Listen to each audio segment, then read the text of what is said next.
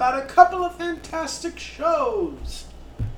We'd first like to take you to the Lower East Side and the Metropolitan Theater, where we saw a friend of the show, Rachel Langton's new show, East Side Stories Actually.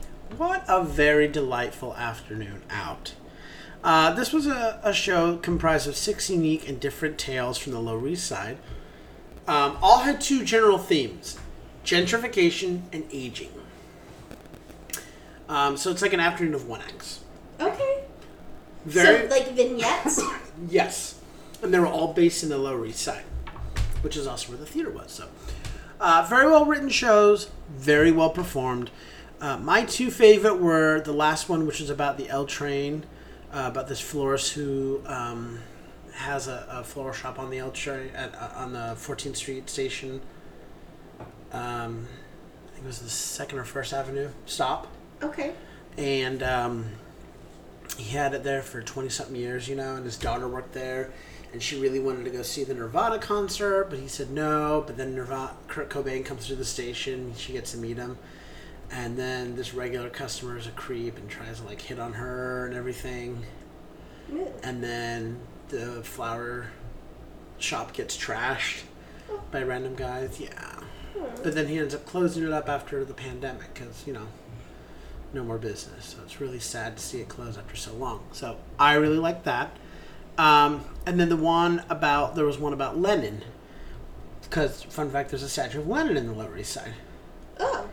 And then about how um, there was this woman who was having an affair with a guy who was a communist, and um, they had a special knock and everything like that. And then I think her husband passes, so she's like, "We can finally be together," but he's like, "I have to run away," and he's got a wife and all that.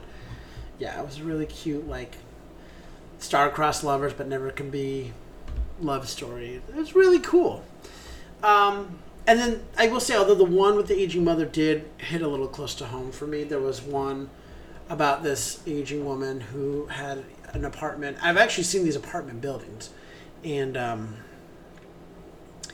just the fact that you know she's just getting older and she can't care for herself, and she's getting moved to a senior independent living facility. I've been through that with my grandmother, and it just it hit a little close to home. Cleaning out their her apartment and that, and I was like, oh, you know. Um, the set was very simple and effective: a table, chairs, couch, just a couple things moved in. It had that very college feel, but worked perfectly, especially with the space. Lighting, basic, on the money, winning the day. Sound was great. Loved the Lou Reed music in Nirvana. Loved it. Costumes were really clever and fitting, although as a dresser, there was a couple of moments I wanted to assist. Um, just because like there was a string attached to a jacket, and there was a button undone. Um, pants were not fastened all the way at one point during a quick change, so I was just like, I want to. Could I?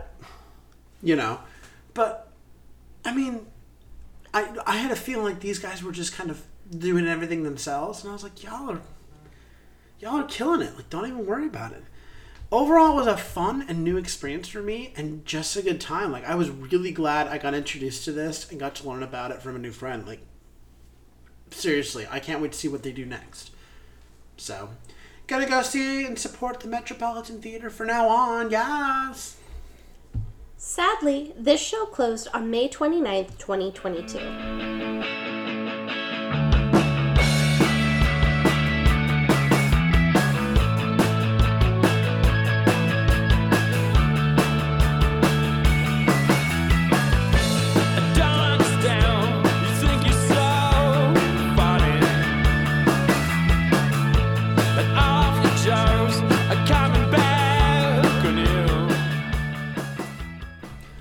For our second show, we head to the Netherworld.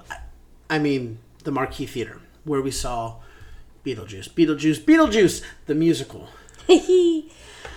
Oh my gosh. Oh my gosh. Oh my gosh. so, Beetlejuice is one of my like top 10 favorite musicals. It wasn't that good. You all would hate it. No, I'm Um, we saw it before the pandemic, um, back when it was at the Winter Garden. So it mm-hmm. was fun to see it reopen at the Marquee. and it's even better than I remember. so so good. Oh, It really is just a fun ham and cheese show. Like, I love a show that doesn't take itself too seriously. And this show is all about making fun of everyone. there's no one safe, including its own self. Like, yeah, it's it's amazing and I love that. The set was so amazing. The angles and the projections were even sharper and heightened. The costumes are phenomenal. The lighting is incredible. The sound effects were incredible. You know, um, the the foley effects were amazing. You know, how many times do you get to say foley? A foley person with a Broadway musical, SpongeBob and Right. Beetlejuice. Right? Um, the magic is inspired. Oh my gosh, I love the special effects involved with the show. Um, the acting is beyond amazing. Like I have no words. I get so excited for this cast, and we saw the understudy for Beetlejuice, and he was so good. Now, when I went back with my mom, week later, Alex Brightman was back, which loving Alex Brightman, but his understudy just as good. Right, I mean, and he brought a different layer to Beetlejuice, um, which was really fun to see. Um, and it just goes to show that, you know, Beetlejuice as a character rather than just the way that, like, one person has interpreted him in the musical, Yes, which and- was really fun.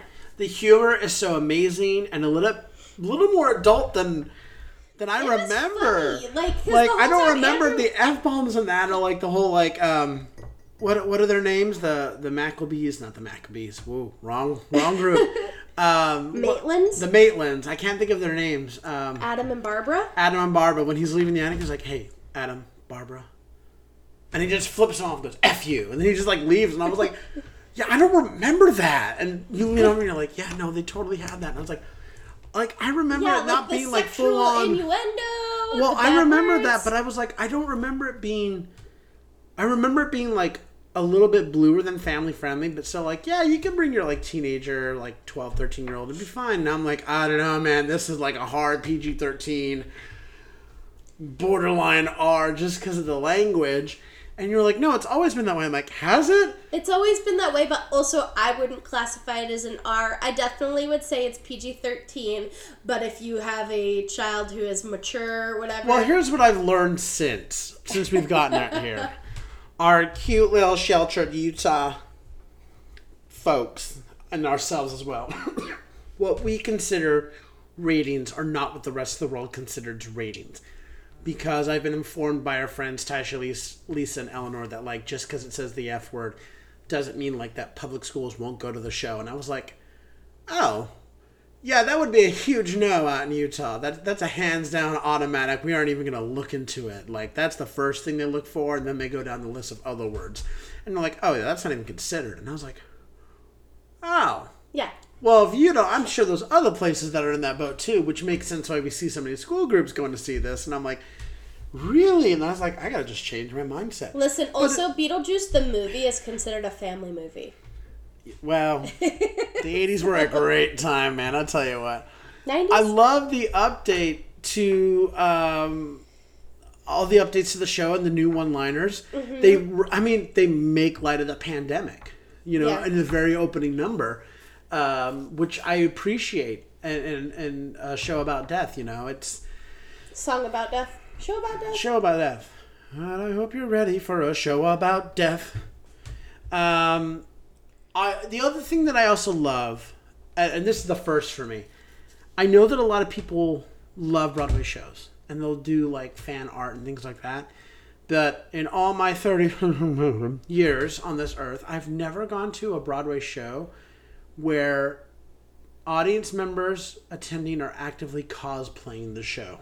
Yeah. And I don't mean just like one or two, I mean many, many people are cosplaying the show. And I'm like, this makes my heart happy. Also, now that it's at the marquee, there's this breezeway for the hotel and where the theater is, That they always put the, like, it's like their poster area where they for the show. Because Yeah. they usually, like, you know, they'll do the doors and stuff for a theater. They'll put up, you know, pictures of the show or reviews and that. This is the this is where they get to do it for the Marquee Theater, And right now, it's a ton of different fan art for the show. and it's so clever. Well, and it just goes to show you, like, because there was some controversy with Beetlejuice in the in the beginning because they they knew that they were going to be shut down Well, the, even though the- they were getting good tickets From what sales. I understand, the, the the the controversy was, and it regards your show, is that in their contract, the Winter Garden, the Shubert organization, did not have to extend their contract with Beetlejuice.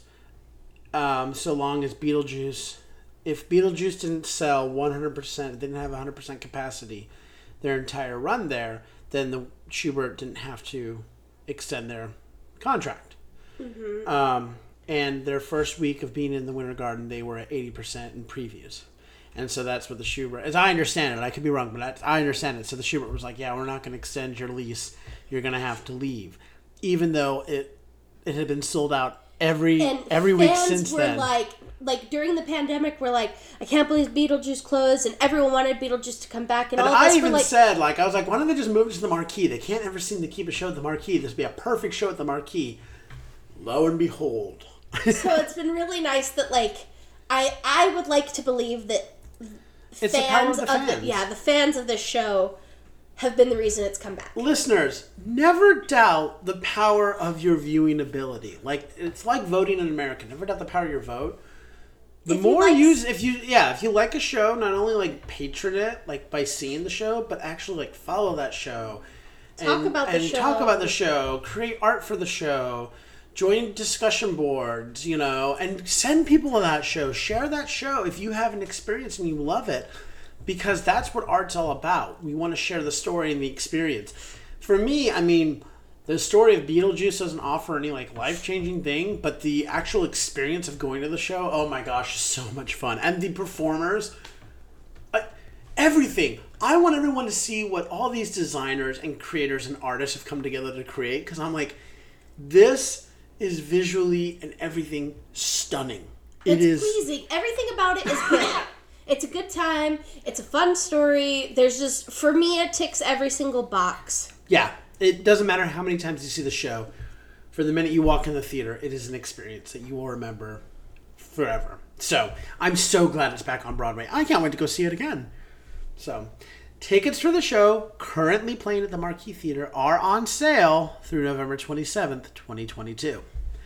And this concludes this episode of the Broadway Bulletin. Be sure to tune into our next edition, coming out every Tuesday and Saturday. So until next time, I'm Andrew Cortez, And I'm Hope Bird. reminding you to turn off your cell phones Unwrap your candies and keep your mask on and keep talking about the theater. in a stage whisper. Thank you.